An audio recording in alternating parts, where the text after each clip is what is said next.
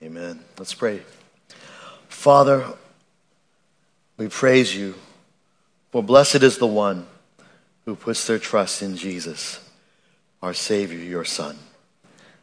And Father, we who have placed our faith in him draw near to bless you, for you have blessed us. And God, we pray that as we open up your book now, that we, as we study your word, that you would teach us more of the, the greatness of our blessing through your Son, Jesus Christ. Father, as we uh, study, give us understanding of the, of the nature of this blessing, the extent of it, how we can be sure of our attaining it, so that we would live in, in confidence and in hope as those who belong to you of our blessings in Christ. God, may your Spirit fill us, teach us, cause your word to go forth, not return void, but accomplish exactly that which you purpose it to do in the lives of every hearer here. Father, may your Spirit teach us now. Show us more, your, more of yourself, more of your truths, that we would grow in love for you. These things we pray in Jesus' name. Amen. If you have your Bibles, um, you, will you please take them and turn with me to the book of Numbers this morning? Numbers chapter 6, verse 22 through 27 is where we'll be. Numbers chapter 6, verse 22 to 27. Last week, or last time, we looked at Numbers 6, 1 through 21. Uh, and that was the, the law of the, of the Nazarite. And uh, hopefully we, you can remember that and the blessings that that was. Uh, but today we're going to look at the, the last part of chapter 6. And really, it kind of uh, brings an end to our, our uh, this kind of the first section uh, the, the setting of the first section, really. Uh, in chapter 7, it's gonna, the setting is going to change again, and we'll be looking at so a, a, different, a different section. So, Numbers chapter 6, verse 22 to 27. If you, if you haven't been with us, uh, then uh, and you want to get caught up, you, you, can always find all these sermons on online on our website. But if you only listen to one, listen to uh, the first one, just as that's a, which is our introduction to Numbers. All right, number six, 22, 27. Now, you may, many of you, uh, well, some of you may, I'm looking around the room now, some of you, many of you probably though, remember the year 2000? Mm, remember that year? Uh, the Y2K, you know, we're all worried about. A little bit before that, we are all worried about, oh, are all the computers going to crash and they're all going to die? You know, remember that? Uh, does anybody remember that? Anyways, uh, that was the thing. It passed, uh, thankfully.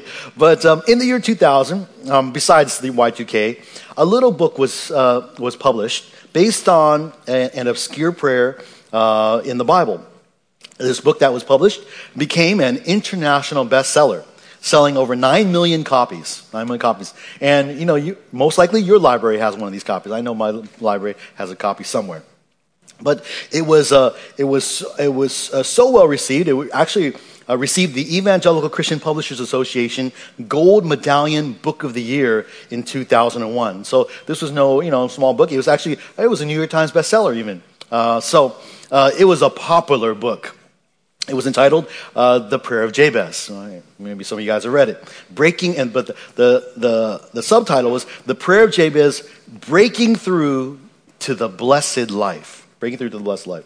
And the basic premise of the book was that Christians who daily, for a period of a month or 30 days, prayed uh, this prayer of Jabez that's found in 1 Chronicles chapter 4 verse 9 to 10, if you prayed that prayer, then you would experience breakthrough, breakthrough to uh, the blessed life. You would experience God's blessing as, in a sense, uh, you were you're looking for, you you were meant to, and. Uh, it was very popular, of course, 9 million books sold. Uh, and like all evangelical fads, it, it came and went. But uh, but not after, not before a whole flurry of, of Christian uh, merchandise marketing, you know, uh, you know, Prayer of Jabez uh, keychains and Prayer of Je- Jabez mugs and Prayer of Jabez, you know, journals and all that stuff, just like every evangelical fad. Uh, it has the whole, the whole gamut. And, but it came and it went.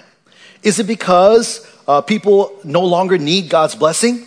Is it because maybe the nine million Christians well, that's how many there were sold. At least they had bought the book and, and they read it and they, and they and they prayed, or, and they prayed for 30 days and, and they got the blessing that they, that they needed. They found the breakthrough. And so they said, oh, we're, we're all good now. We never need to buy another book again about how to live the victorious Christian life. Or is it more likely that uh, having read all of that, um, that they found that that it did not provide what they were looking for. It did not work. And while the prayer, uh, the prayer of Jabez, is a legitimate book, prayer, it's a it's a good prayer. It's uh, it's uh, it was a was prayed prayed in faith by a man named Jabez. Yet, with due respect to the author of the book, Dr. Bruce Wilkinson was his name, a, a, very godly man who actually founded the Walk Through the Bible ministries. If you, many of you guys remember Walk Through the Bible ministries, a very good ministry. I appreciate it. Uh, taught me much of the Bible when I was younger. But with due respect to him, even, the premise that God's blessing would come through the rote or repeated prayer of an obscure biblical figure in the Old Testament was a misapplication of Scripture. That the prayer of Jabez was not meant to be read and then as a, as a secret or as a key to, if you repeat this prayer, you will experience blessing in your life. Well, if it was only that simple, just pray this prayer 30 times, 30 days for 30 period, 30 days in a row, and you'll get blessed. Wouldn't that be awesome? That, that's so easy. It's just like oh, if you exercise 30 days in a row, you're gonna be you're gonna be super fit. You'll never have to exercise again fantastic. But it's not like it doesn't work that way. The Christian life doesn't work. It doesn't isn't meant to be worked that way. And while perhaps not the intention of the book, those who tried it and, and found that it was lacking were, pro, were most likely guilty of violating Jesus' warning in Matthew 6 7, where Jesus says, And when you are praying, do not use meaningless repetition as the Gentiles do, for they suppose that they will be heard for their many words. Blessing does not come from repeated prayer, even of meaningful words, much less here meaningless words. With this in mind, today I want to look at a prayer of blessing in Numbers chapter 6. It's, a, it's the Aaronic blessing, the priestly blessing. It was a prayer that the, the priests of, of Israel were to pray as a blessing upon the nation Israel throughout their, their years, for, uh, throughout their ministries. And we look at this prayer of blessing because it instructs these, these priests how to regularly uh, pray this blessing upon the people of God. And as we study this very beautiful prayer blessing, it's, it's uh, po- poetically, it's, it's beautiful. We're going to learn not the, in a sense, not uh, a prayer to repeat like the prayer of Jabez. Okay, don't, don't, make, don't get, make the mistake of saying, oh, if I will or, you know, pray this prayer for the next 30 days, I will get blessing. That's, that's not the intention of this verse. But we're going to learn instead essential truths, observations we can make about this text regarding the blessing of the Lord, so that we would learn how we ourselves might have confidence and hope that we will see the Lord's blessing as well. So, this prayer blessing, we're going to study it. We're going to see how it leads us to understand how we, as the people of God today might have assurance and certainty of the Lord's blessing in our lives. So, a little background uh, before we jump right into the text or the, give you the outline of our, our proposition today. After the first census of Israel, this is Numbers, follows Israel's wandering in the wilderness. The first four chapters covered this, this census that uh, God told Israel to do number the soldiers, number the priests, and then organize them in this way. Learn how to camp this way, learn how to, how to uh, march this way. And then in chapters 5 and 6, he began giving them instructions about how to deal with sin in their lives. Chapter 5 described uh, what to do when you are defiled by sin, how to handle sin that inevitably comes into the camp. And then chapter 6 talks about what do you do if you want to devote your life particularly to the Lord, beyond what the priests, beyond what the Levites could do. What if you as an individual wanted to devote yourself to a, a period of holy service unto the Lord? How can you do that? And there was the law of the Nazarite in chapter 6. So now we arrive then at this part, uh, that uh, this part where at the conclusion of, uh, of this section, where God instructs the, the the priests how to pray uh, this, this blessing upon the nation that was called by the Lord. It would become a repeated prayer among the Israelites. It would become just as famous as you and I might know. Many of us have memorized the Lord's Prayer, right? Our Father who art in heaven, hallowed be thy name, thy kingdom come, etc. And you know that one? This the Lord bless you to keep you. There. Many of them would memorize this prayer and they would pray it and they would and they would write it on little scrolls and they wrap up and they put into uh, things in, in, their in the door in their door frames or they would put it in uh, something that they might attach to some tassels of, the, of their garments and these became uh, things that they would put on uh, their, their, homes, much as we put scriptures on in our artwork in our homes. It is, it is a, a benediction of a prayer. It's a, it's a prayer of blessing. Then that was not only fitting for the, very quite fitting for the people of God then, but I hope we'll, as we look at it, it's a, it's a prayer of blessing that is fitting for the people of God today. For you and me, as the people of God, those who follow the Lord, the Lord love the Lord today, this blessing in, in many ways continues to be applicable to us.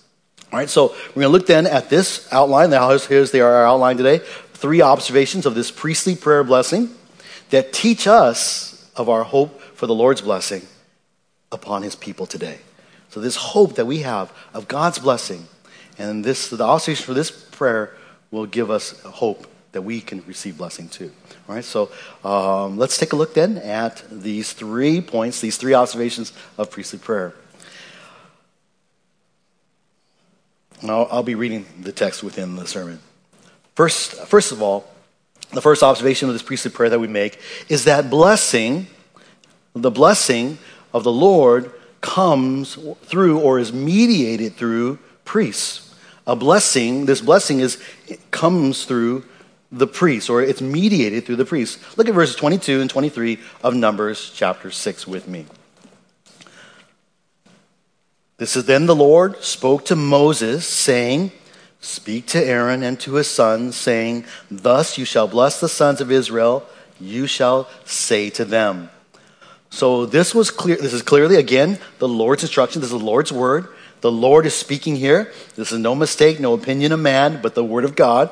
God's given this instruction, and he speaks to Moses. Remember, Moses always had this free access with God um, that was just unique. Moses was really um, we could really speak of Moses being one of the, the greatest prophet ever lived, except for Jesus Christ. He had free access to God, and uh, but yet he was. The scriptures speak of Moses being the most humble of men.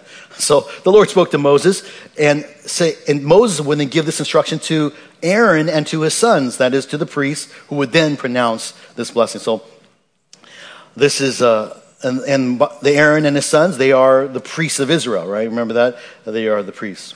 Their task as priests was to be, were to be mediators between God and the people. That's not just with the Israelite religion, but even all the other religions of the world at that time. There were certain priests or priestesses who would act as mediators between the God or gods and the people. They would be, mediate in offering sacrifices, and then they would mediate back to the people by uh, saying, "Oh, this is what God says. This is what God has pronounced. This is what God wants you to do, etc." Uh, and that, that basically, this, that's the role of mediation. In 1 Chronicles chapter 23, 13, we, we see this very good summary of what the priests of Israel were called to do. 1 Chronicles 23, verse 13, I'll put it up here for you. Now, the sons of Amram um, were Aaron and Moses. And Aaron was set apart to sanctify him as most holy, he and his sons forever.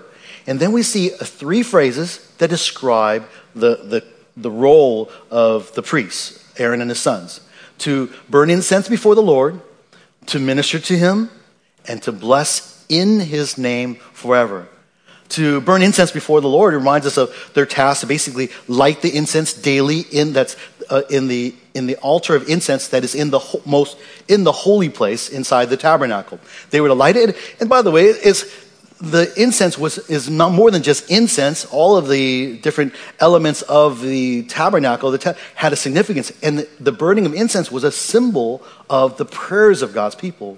So even as they burn incense, hopefully those priests were responding rightly and understanding that the incense was meant to be a reflection of prayer, and they themselves were praying to the Lord uh, on behalf of, of the of Israel. Uh, secondly, they were to minister to him. They were to serve him and they were to serve him in all the ways that the priests served. They, they were ones who would basically receive the animals. They would receive, they, they slaughter them and, and kill them and, and basically offer them. They would take them from the hand of, of the, um, the offer, worshipers and then offer them to the Lord. And then they would, in response, oftentimes uh, minister on behalf of the Lord to convey to the people, well, oh, you are now cleansed, or your sins are now forgiven, or uh, you are now to do this, or to, they were to inspect. So they were all to do fulfill all the rules that Exodus, Leviticus had for the priests. Now, that's a broad category.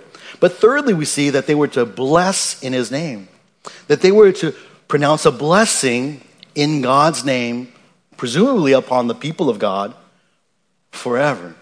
And that's what we see here in Numbers chapter 6. God gives a specific instance of how the priests were to fulfill the role in blessing the people of God in his name forever.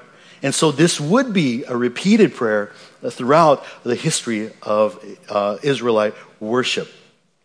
And we see that, uh, we see that come, conveyed in God's instructions to, to Moses to speak to Aaron, saying, Thus you shall bless the sons of Israel. Thus, in this way, you will, you shall bless the sons of Israel.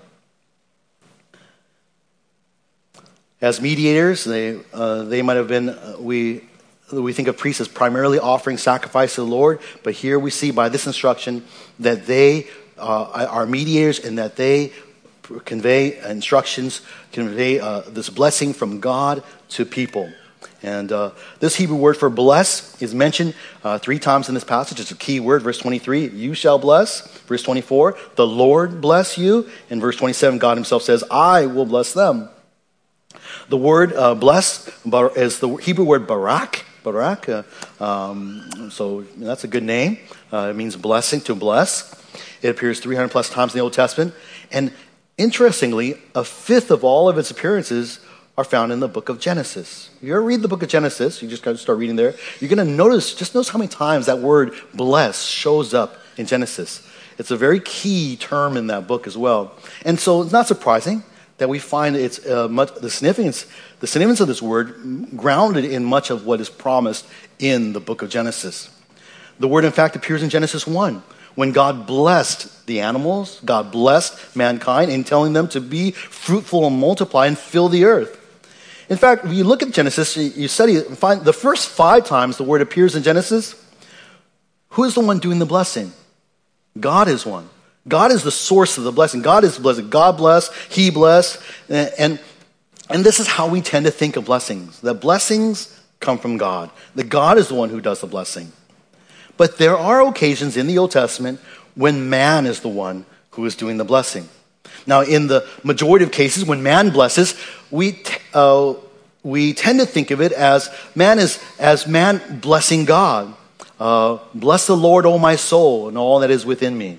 Psalm 103. You know, we think of that. Uh, we think of that passage. Um, um, even Noah does so in Genesis 9:26 when he says, "Blessed be the Lord, the God of Shem." When man blesses God, it is in the it's not sense that we are pronouncing like some that we're going to give some blessing to God that God needs from us, but it's a pronouncement of that God that God is the source of blessing. It's it's almost in the sense of praise. When we bless the Lord, it's praising Him for being the one who blesses. Really. But there are also times where man blesses another man.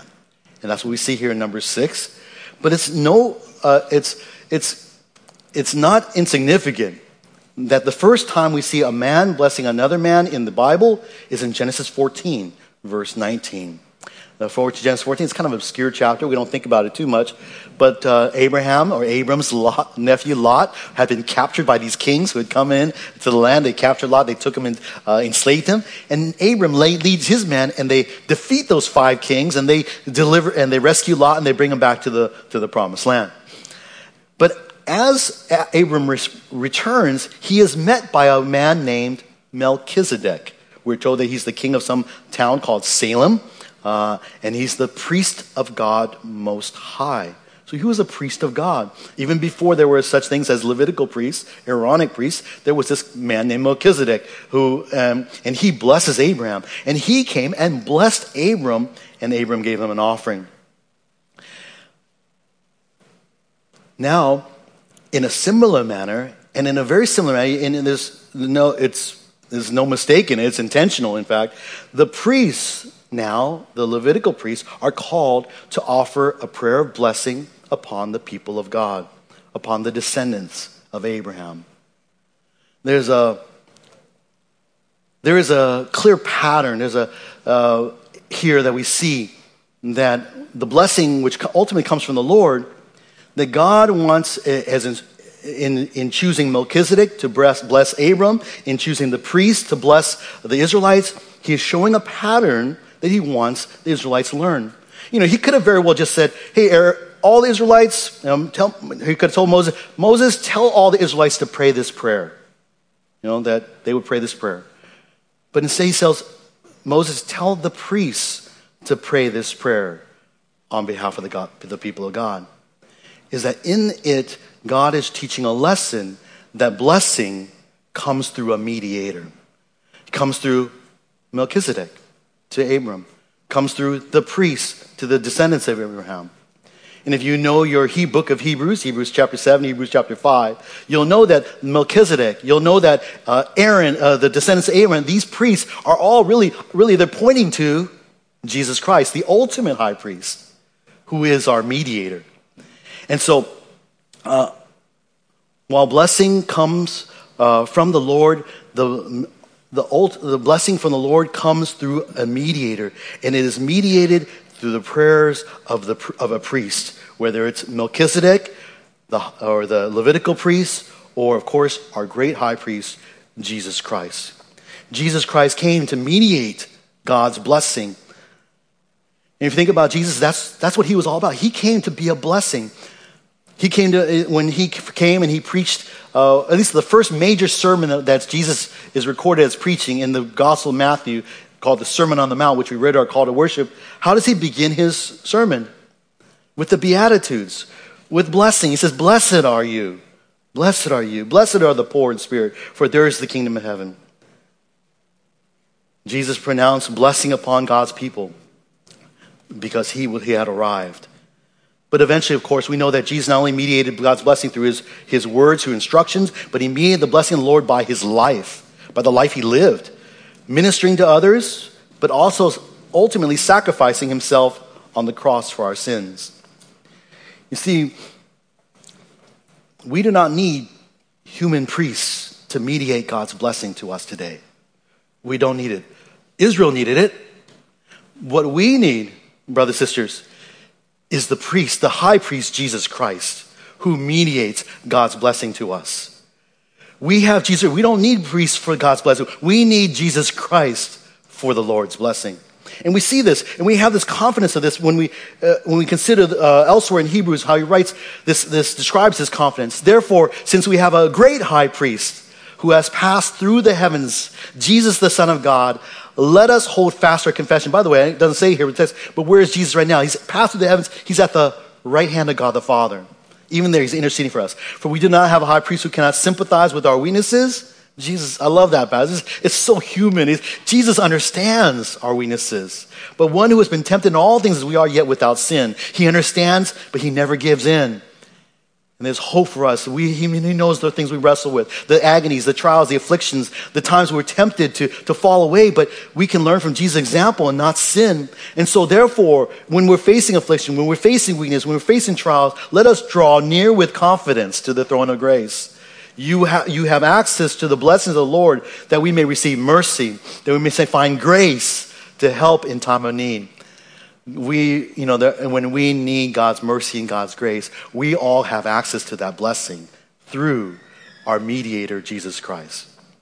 Blessing comes through Jesus and his prayers on our behalf. Jesus oftentimes prayed in the garden. He prayed for us. There many times in the, in the New Testament, he prayed for, for us. He prayed us for us in the garden that we would all be one in his high priestly prayer, uh, even as the Father and he are one. And even now, he continues to intercede at the right hand of God the Father for us, Romans 8:34.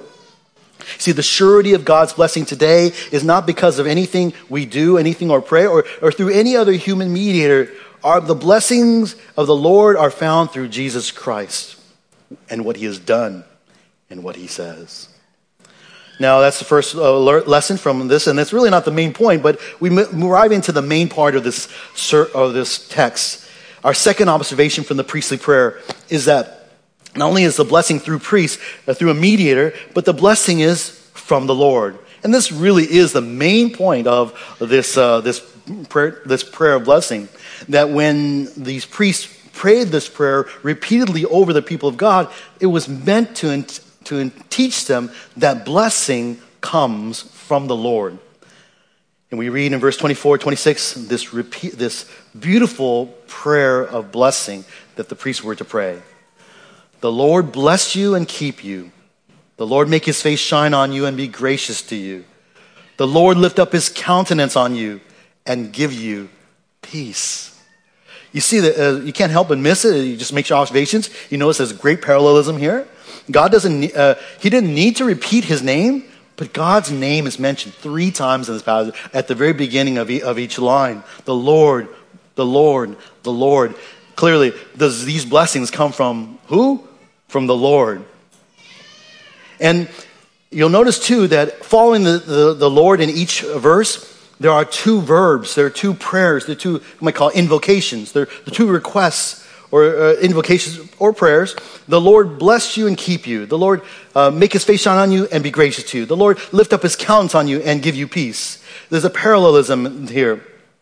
And the scholars have studied this and they've tried to figure out what, what's the, the, connection. And, and, and I believe that it's as, uh, as some of the scholars do, that the first verb in each of these, uh, these couplets are describing a request of God to basically turn towards his people, to turn his attention towards his people, to, to focus on them. Uh, oftentimes the scholars use it, it's to move, it's a, a, verb, a request of movement towards, basically in an anthropomorphic way, describing God to refoc- uh, focusing his attention on the people of God. Uh, and then the second verb is then a specific request. In light of God's turning his attention to his people, then a second request is that as the request for God to act on behalf of his people. So it's the request, the action is focused in, this, in the second verb of each couplet. And so we can summarize then these, this prayer blessing that the priests were to pray in, in three way, in, in three, kind of three, uh, as a threefold blessing with three parts. First of all, the blessing of the Lord from the Lord is a blessing of protection. Is a blessing of protection. We see this in verse 24.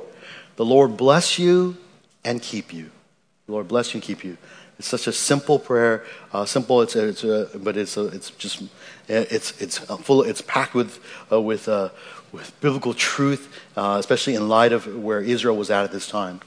Now, the Lord's blessing. Whenever we see the this terminology of the Lord blessing, particularly Israel, uh, many Israelites, and hopefully many of us people of God today, as we study the Bible long enough, when you think of blessing upon the people of God, our thoughts and their thoughts for sure would have, should or ought to turn to the the very first time that God promises to bless uh, the people of God, the, nation of Israel, the Israelites. And that would be the Abrahamic covenant.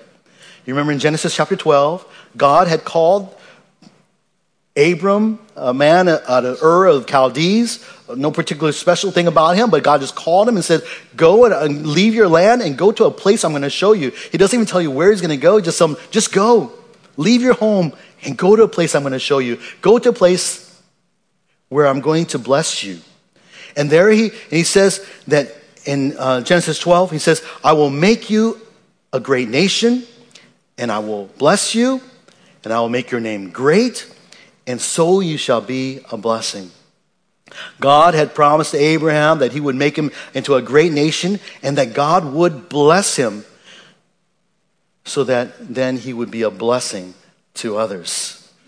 This promise was not just only to Abram, but it would be to his descendants as well. It was given to him not because he did any one particular thing, it was given to him unequivocally, unilaterally, not based on, not based on anything that he would ever do.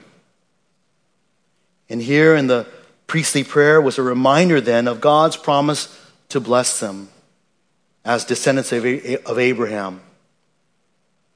The Lord bless you. It was meant to be an encouragement as the priest pronounced it that the Lord bless you. And they remembered, yes, the Lord bless you. Why? Because the Lord promised to bless. He promised to bless our Father. He promised to make him into a great nation. He promised to, to make us a blessing to the families, all the families of the earth. But consider that where the Israelites were at in the moment of Numbers chapter 6. As a nation, they had just left slavery, 400 years of slavery in Egypt. They had come out of Egypt, and they were basically a people without a land, homeless. They were homeless. They were except for what, who they had, what they had with them and what they carried out of Egypt, they were defenseless, resourceless. They didn't have much in the desert. If you go to the desert, you know, you're gonna, in, in, Israel, it's, it's a desolate place. It's not even smooth kind of desert. It, it's rocky desert, you know, rocky kind of ground. This, it, it'll hurt if you fall into some of these things. It's a miserable, um, it would be a dangerous place. And not only that, but as they had come out of Egypt, they had just escaped with their lives. They didn't, even though they came out of Egypt, remember what happened and when they got to the Red, to the Red Sea? Pharaoh came with his army. And if it were not for, for Pharaoh coming, if it were not for the Lord acting, they would have died at the hands of Pharaoh. But God delivered them. And then only that, where they crossed the Red Sea, and then for a period of three months, they wandered around in the desert until they arrived at Sinai, where they'd been now for the last nine, ten months or so. And now, before them laid the process of journeying through the remainder of the Sinai desert toward a promised land in the midst of unknown hostile enemies. And the natural fear for any human being, us included, would be if the Lord was going to bless them, they would need God to protect them. They would need protection. They would need protection from to stay alive. They, they need God to keep them alive, to keep them safe from dangers. And so that's why the second request comes. The Lord, uh, the second pronouncement of blessing comes. The Lord bless you and keep you. God wants his people to know that the Lord will bless you and keep you. That word keep means to guard, to watch, to protect. In fact, we see in the history of Israel, we see that God has always been keeping Israel. If you recall, it was because of the great famine in Joseph's days that the Lord protected Israel's family of 70 from starvation by sending them even into Egypt, where they received the blessings of, of Joseph's success there. And though there they became, a, they became enslaved at the hands of sinful men, even though man intended that for evil, God intended for good. For God kept them still from ever being wiped out, even though they were slaves and their lives were worthless. God preserved that family of 70 and made them a, a family of 2 million plus, a mighty nation. And God kept them from Pharaoh's threat and even unknown to them at this point, the Lord would continue to keep them for the next 40 years as they wandered around in the wilderness where there was little food, little water, little protection, except what the Lord God provides for them.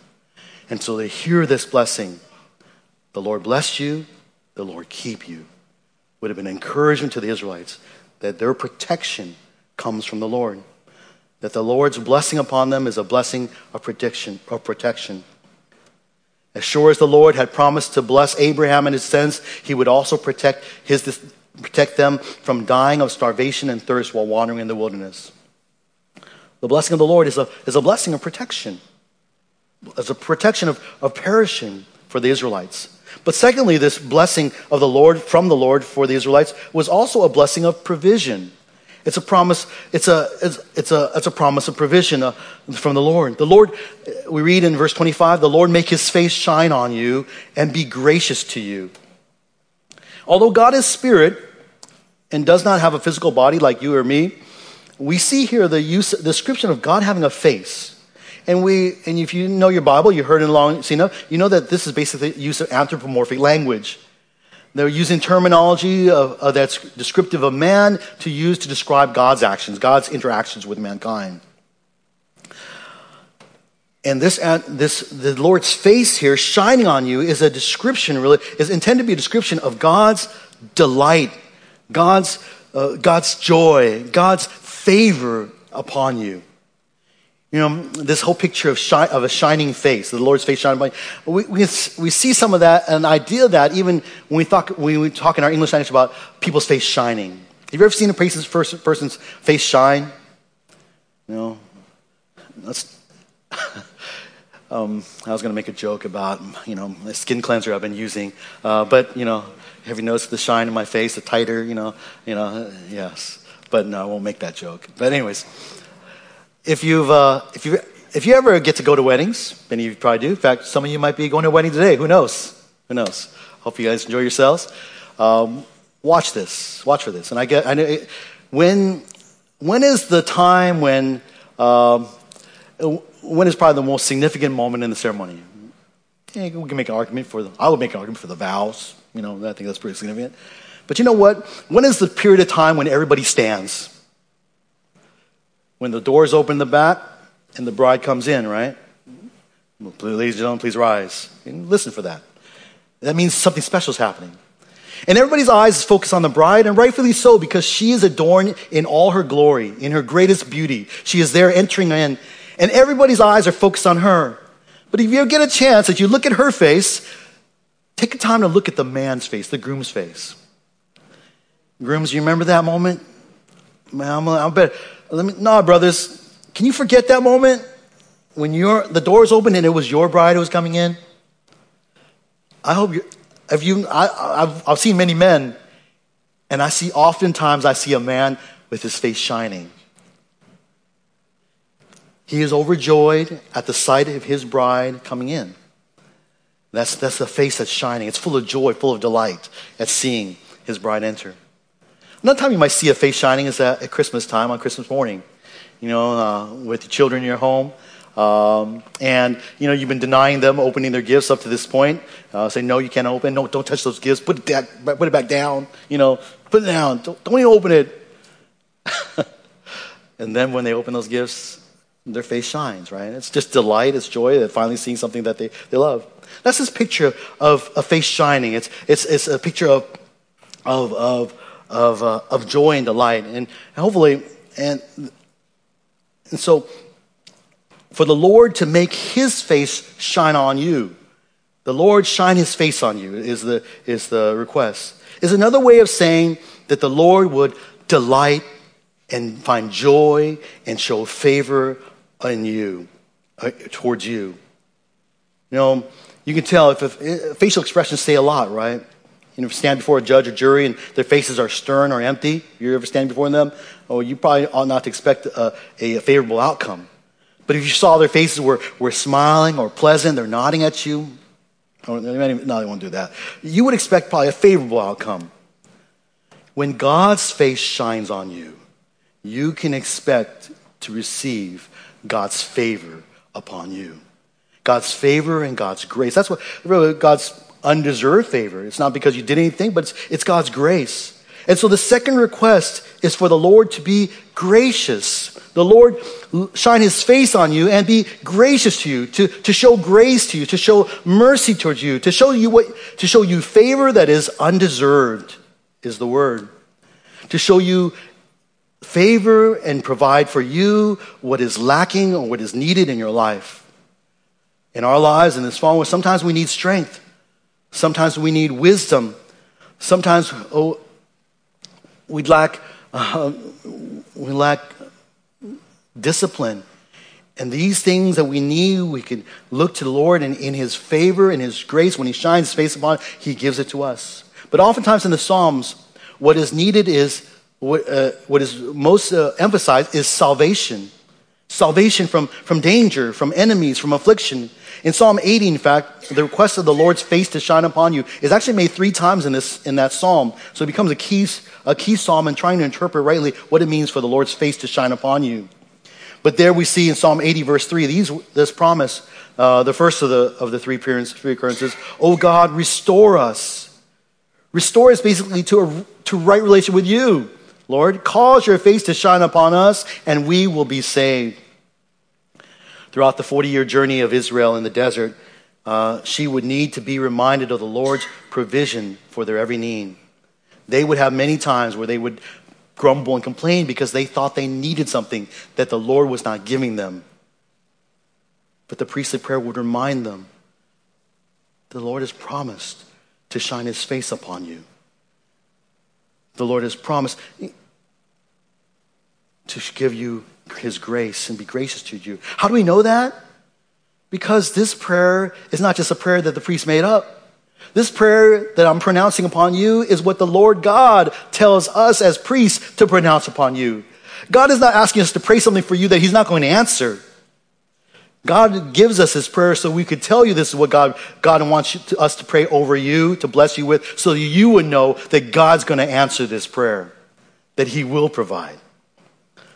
Finally, there's a third aspect of this blessing from the Lord, and that blessing from the Lord not only is a blessing of protection, not only is a blessing of provision, but it's a blessing of peace, of peace. The third line in verse 26 says, The Lord lift up his countenance upon you and give you peace. The word for countenance is actually, if you look in your footnotes, probably in your Bibles, it, well, translate says it's literally the word face. It's the exact same word in the previous verse. The Lord lift up his face on you and give you peace. So again, we see an anthropomorphic use here.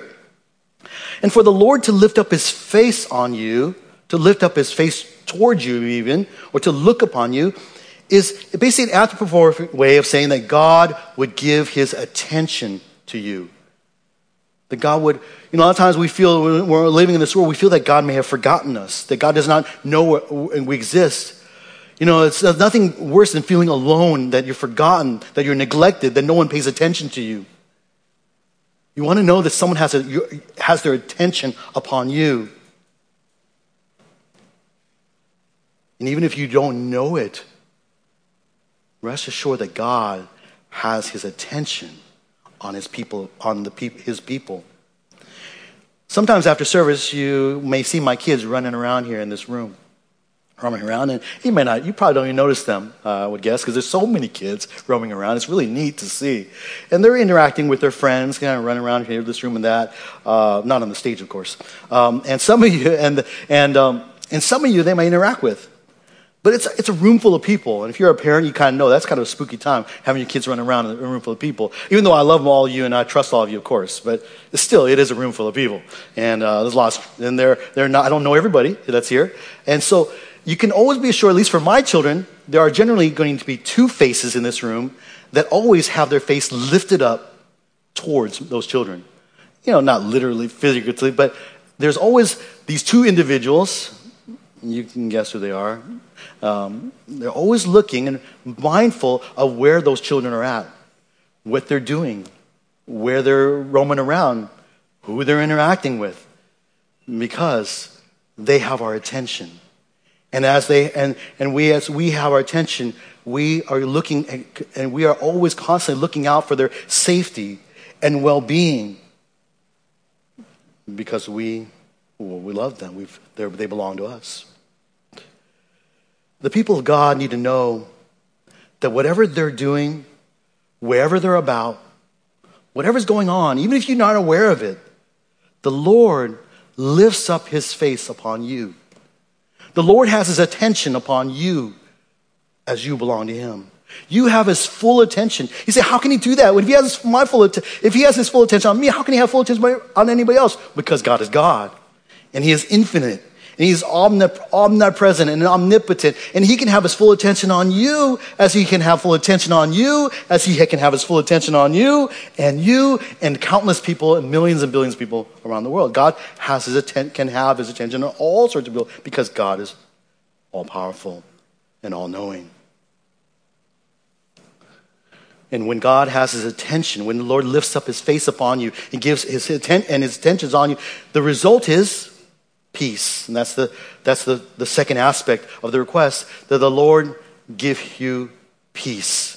Hebrew shalom, a word which means a, a, a, wide gamut of things. One commentator writes this it means peace, prosperity, completeness, health, safety, general well being, and so on. It's just a wide description. It is described as the, the state of fulfillment that results of, from God's presence. That God is that God is present in your life, that God has his attention upon you, and it's that state of being fulfilled in him. David would write in Psalm, and this is, uh, and this is something that God promises for his people. Psalm 29, verse 11. The Lord will give strength to his people. The Lord will bless his people with peace. God promises peace to his people, and that's why he asks the priest to pray this, invoke this upon the people of God. See, the priestly prayer is a, is a prayer of blessing that recognizes that the Lord is the source of, of all blessing. All blessing comes from the Lord. And his blessing is for his people's protection, for his people's provision, and it's for his people's peace. But that's Israel. what about the people of God today? What about you and me? We are a people of God, but how can we be sure that we too have the blessings of the Lord? Can we expect this blessing? The answer is yes, because these blessings are fulfilled in Jesus Christ. Even as we read in the, in the, in the Beatitudes, even as we sung in our songs this morning, the particular second song, the blessings of the Lord are fulfilled ultimately in Jesus Christ by in our salvation. Our greatest danger to us is not earthly things. It is sin. We need protection from the sin and the judgment of the wrath of God. And that comes through faith in the Lord, the, uh, what Jesus has done for us. Our, our greatest need is, is not earthly, earthly uh, food and water, though God has promised to give us mm, to meet our daily needs as well. But beyond that, He gives us everything we need for life and godliness. He gives us all spiritual bless- blessings that we need. God provides for us in Jesus Christ. And peace, well, He gave us the Prince of Peace, who came and offered up His life so that we who were God's enemies might be able to have peace with God through the mediator, His Son, Jesus Christ, who died in our place and rose from the grave. That's how we have peace. It's a peace that is with God. It's a peace with one that we can have with, with others. And it's a peace that surpasses understanding. It's a peace in the midst of trials and afflictions. And it's our hope as those who belong to God. We have the hope of God's protection, provision, and peace. It doesn't mean the absence of problems in our life. There, is, there, is, there are trials and afflictions in this living in a fallen world. Some of it is the consequences of our own personal sin. And God disciplines and, and chastens those whom He loves, and He will bring those kind of things. But in the face of all the trials and afflictions in, the, in this fallen world, God provides the blessing of His protection, His, his constant protection, provision, and peace, because He's promised to bless. He's promised to shine his face on us. He's promised to lift his face towards you, toward us. But it is only for those who belong to him. This is affirmed by our last observation in, in our text, and that is the priestly prayer is a prayer of blessing that is blessing that comes in his name. It's a blessing that comes in his name. We see this in verse 27. We read in verse 26, chapter 6. So they, that is the priests, shall invoke my name on the sons of Israel, and I then will bless them. I then will bless them. Here we see the explanation from God Himself of why He instructs the priests to bless the sons of Israel with this, the prayer of verse 24 to 26. And in so blessing the Israelites, in this pronouncing this threefold prayer of blessing upon God's people, God was basically stamping upon them their identity as belonging to Him. He says, The Lord bless you. The Lord make, uh, lift, make his face shine upon you. The Lord lift up his countenance upon you. It is the Lord who is the one who is doing the blessing, and you belong to him. He's reminding them of their identity as those who belong to God. In the Hebrew of this text, it literally says they will, it says they invoke my name, but literally says, and they will put or they will place my name on the sons of Israel. That's a better picture. It's like, it's like putting a, a, a the name of the Lord on the people of God as a prayer. You know, it's obviously we're talking figuratively speaking, but it's invoking God's name. It's reminding them it's the Lord whom this blessing comes from, and it's for the Lord's people. God's blessing is not just for anybody, it is for those who belong to Him. As His chosen nation, whom He redeemed out, rescued out of Egypt, the Israelites belonged to him. Remember Exodus chapter 19, verse 5 to 6? The Israelites were called they were his own possession, God's, they belonged to him. They were chosen to, him, to be to him a kingdom of priests and a holy nation. God's blessing is for them. And so when the priests pray this prayer, they're reminding every Israelite that blessing comes from the, long, from the Lord and they belong to the Lord so that they can be assured of receiving God's blessing. And what's more, God emphatically promises to give them this blessing. In the last phrase of verse 27, and I will bless them. But literally, in the Hebrew, I love the Hebrew because it just uses so much more detail there. He says the addition of the personal pronoun I in there is usually not implied by the verb, but when you put it there, it emphasizes, emphasizes it. It says, it's almost as the Lord says, emphatic says, I myself will bless them. I'm telling you, priests, to bless them with this prayer, but I want them to know that it is that it is my name that is being pledged upon them. It's because of my name that they are being blessed. And I want them to know that it is I myself who will bless them. The blessing comes from the Lord. God promises to do so for the, his people. Blessing does not come from repeated prayer. We're connecting back to our introduction now. It does not come back, come through repeated prayer. That's, that's not how God will bless his people, though it is good to continually and faithfully and pray to the Lord to express our dependence upon God and express our faith in him. God does not, uh, in a sense, give blessing because of simply because of faithful or, or, or consistent prayer. God's blessing comes, according to this text, through one's identity as belonging to the Lord, as those who's, who identify with his name. And when you and I believed in Jesus Christ, you identify with his name. You outwardly took a step of obedience. What was the first thing you did when you, got, when you became a believer? You obeyed the, the Great Commission got baptized, right? By the way, if you didn't do that, there's an opportunity to rectify that. Okay, we have a baptism. Okay, I'm going to plug that right now. Sign up. Right here. Right here. If not, um, we can get you baptized somewhere else, outside of, uh, at Lake Merced if you'd like. Okay? Uh, that would be hmm, different. But we'll do it. And when you got baptized, and I hope you all, those of you who are believers here, Jesus Christ, you, you were baptized, okay? All right, we're not a Baptist church, but, you know, we, we do believe in baptism here. Okay, baptism. You were baptized in what? In the name of the Father and of the Son and of the Holy Spirit. Because when you got baptized, it wasn't what saved you, but it was an outward symbol of what you believed on the inside. It was a sign of your confession of faith. And when you, you, you publicly got baptized, you publicly identify with the Lord Jesus Christ. He said, I identify with the name of the triune God. I identify with the Father who sent the Son, who died on the cross for my sins, who went up to heaven and, and sent us his Holy Spirit. I identify with God's provision for my salvation through his Son. The Lord is, uh, you're, you're acknowledging that you belong to him. You don't have to twist God's arm to give you a blessing. My children don't have to twist my arm. I'll buy them things that probably aren't good for them, even without twisting my arm. How much more I want to give them things that are good for them, that are a blessing to them. You don't have to prove yourself worthy to receive God's blessing if you belong to Him. You belong to Him. The Lord is the source of all blessing. He blesses those who belong to Him.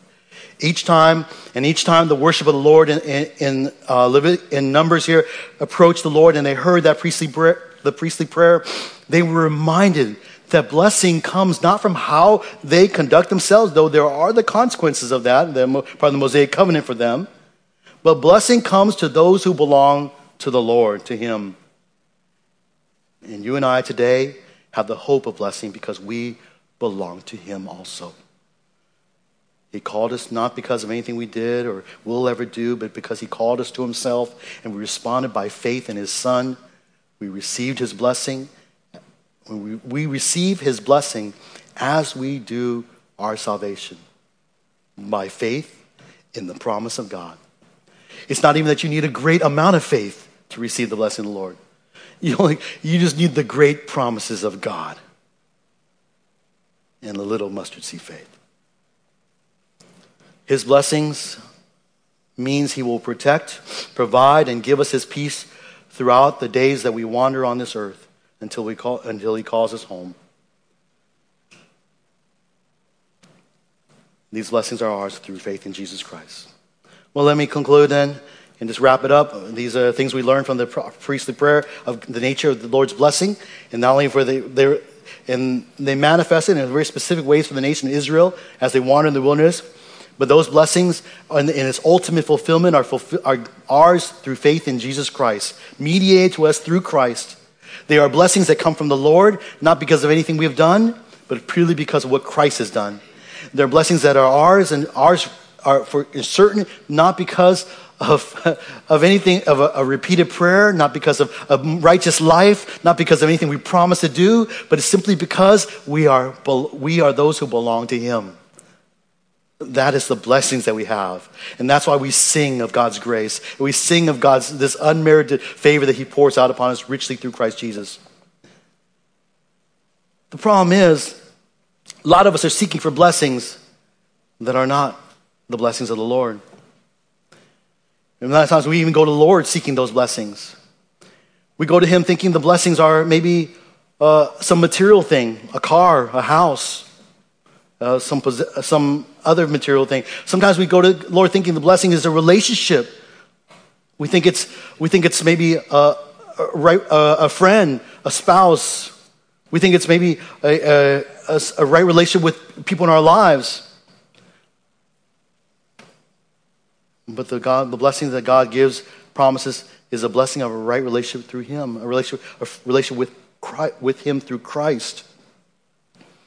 And these blessings are salvation and all that is entailed within it for life in this world until God calls us home.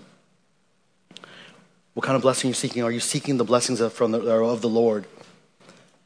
And then, whom are you seeking that blessing from? Are you seeking it from Him? Are you seeking blessings from in other ways? A lot of times we seek blessings in, in from other people. Maybe we're not even seeking from the Lord. Maybe you've been seeking blessings and now you arrived in this room and for the first time you've heard about Jesus Christ. And if this blessing that we're talking about the blessings of salvation and, and a right and the protection and provision and peace that comes through in Christ or something that you're looking for that God has been drawing you to himself, then today you can have certainty that you can receive this blessing through faith in his son. Today you can acknowledge your sin that has separated you from God Today you can acknowledge how you can do nothing to rectify that sin. You can not, you're helpless against the sin. And today you can ask and pr- ask God to give you salvation through his son, that you would receive what God has provided for you, us, all of us, and you in his son, who died in your place for your sins and rose from the grave.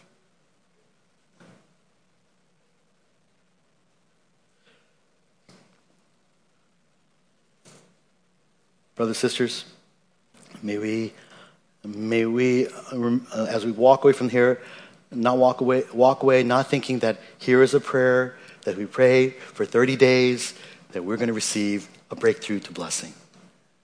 But when we walk out here, we remember from this, we learn from this prayer that blessing comes from the Lord, mediated through our great high priest, Jesus Christ, and that we make sure that we have placed our faith in him that we belong to Him.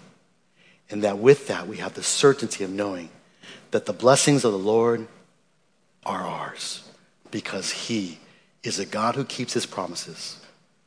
He did it for Israel, He will do it for you. Let's pray. Father in heaven, thank you for uh, our time in your word. Thank you for reminding us of this, this beautiful prayer of blessing that the priest prayed over Israel.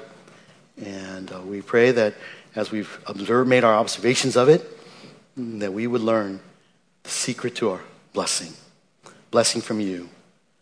A blessing not of this world, a blessing that is eternal, a blessing that is bound up in our faith in Jesus Christ, our identity in Christ. And we pray that we would uh, be a people of faith who continue to look to you always for that which we lack, that which we need, for the protection we need, for the peace we need,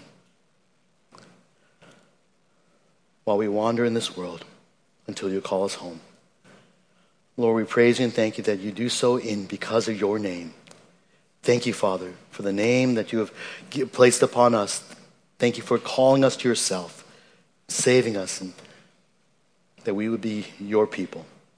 Thank you for your Son, in whom all blessings flow. We praise you thank you in Jesus' name. Amen.